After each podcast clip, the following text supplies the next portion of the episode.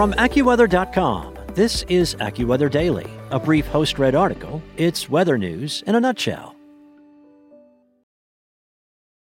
For the ones who work hard to ensure their crew can always go the extra mile, and the ones who get in early so everyone can go home on time, there's Grainger, offering professional-grade supplies backed by product experts so you can quickly and easily find what you need. Plus, you can count on access to a committed team ready to go the extra mile for you.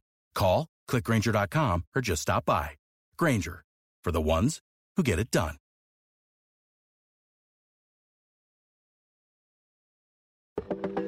From AccuWeather dot com, this is AccuWeather Daily, a brief host-read article. It's weather news in a nutshell. It's Tuesday, January twenty-fifth, and America's coldest state has the hottest school bus on the market, by Adriana Navarro. Batteries and cold weather don't typically go together, but one transportation service is testing the limit. Talk Transportation operates buses for the Alaska Gateway School District and is co-owned by Gerald Stretch Blackard, who told AccuWeather national reporter Emmy Victor that the company bought an electric school bus to test the machine out in the country's coldest state.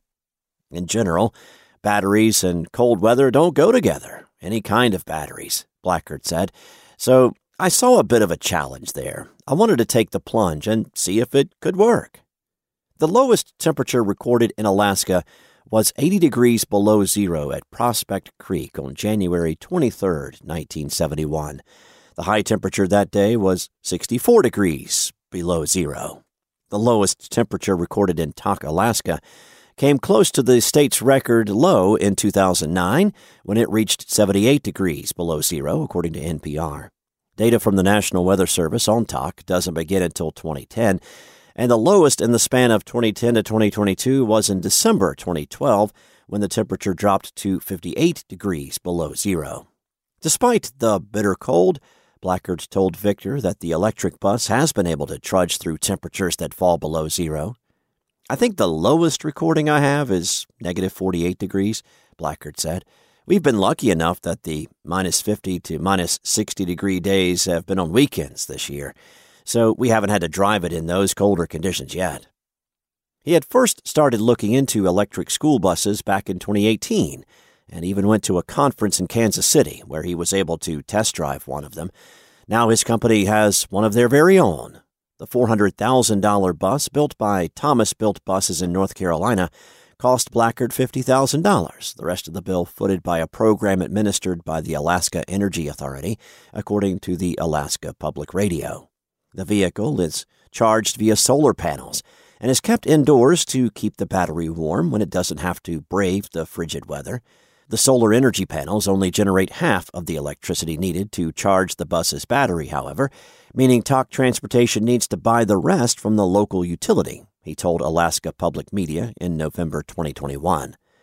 He added that he was sharing the data he collected with the Energy Authority, Alaska Center for Energy and Power at the University of Alaska Fairbanks, the Silicon Valley-based battery manufacturer Pratera, and Thomas Built Buses. He also shares the data with nonprofits operated by Alaskans who are also enthusiastic about renewable energy. It's not all smooth driving, however. Blackard said his main concern was keeping the interior of the bus warm, as there's a lot of the interior to heat up. Trying to keep that warm at the minus thirty, minus forty, minus fifty degree level is a challenge, even on a diesel bus, he said. The school district location and mileage of the bus have also posed a challenge, as the nearest dealership is two hundred miles away, according to Blackard. The bus can only go one hundred thirty-five miles before it needs to recharge.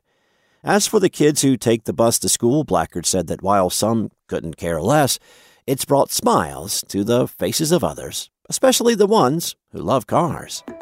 That's it for today. For your local weather at your fingertips, download the AccuWeather app or visit AccuWeather dot com. For the ones who work hard to ensure their crew can always go the extra mile, and the ones who get in early so everyone can go home on time, there's Grainger, offering professional-grade supplies backed by product experts, so you can quickly and easily find what you need. Plus, you can count on access to a committed team ready to go the extra mile for you. Call, click Grainger dot com, or just stop by. Grainger, for the ones who get it done.